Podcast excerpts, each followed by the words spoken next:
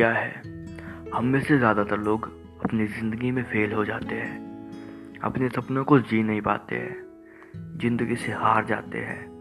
क्या लगता है फेलियर की वजह से? नहीं। हम सोचते हैं कि हम फेल हुए हैं, पर हम फेल नहीं हुए हैं। अगर फेलियर अरे फेलियर तो एक ऐसा मौका है, जो ज़िंदगी ने हमको पहले से बेहतर बनाने का दिया होता है।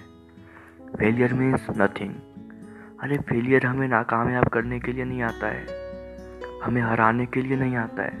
हमारी छुपी हुई स्ट्रेंथ बाहर निकालने के लिए आता है। फेल तो वो है जो फेलियर के बाद रुक गए हैं। जिसने सीखना छोड़ दिया है। जिसने चीज़ों को समझना छोड़ दिया है। हारने वाला अगर हार ही न माने तो हारने का कोई महत्व नहीं है।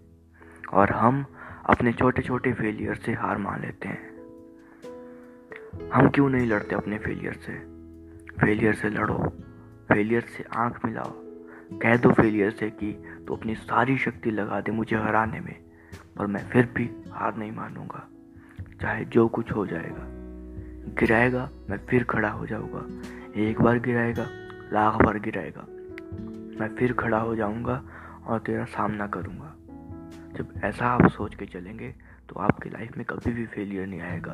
अगर आएगा भी तो आप उसका सामना करने के लिए बिल्कुल स्ट्रेंथ के साथ खड़े होंगे। सो गाइस फेलियर से मत डरो। अगर फेलियर आता है, कोई बात नहीं। फिर से ट्राई करो। करते रहो। जब तक जो आप सक्सेसफुल उस पर नहीं हो पाते। Thank you this I Hrithik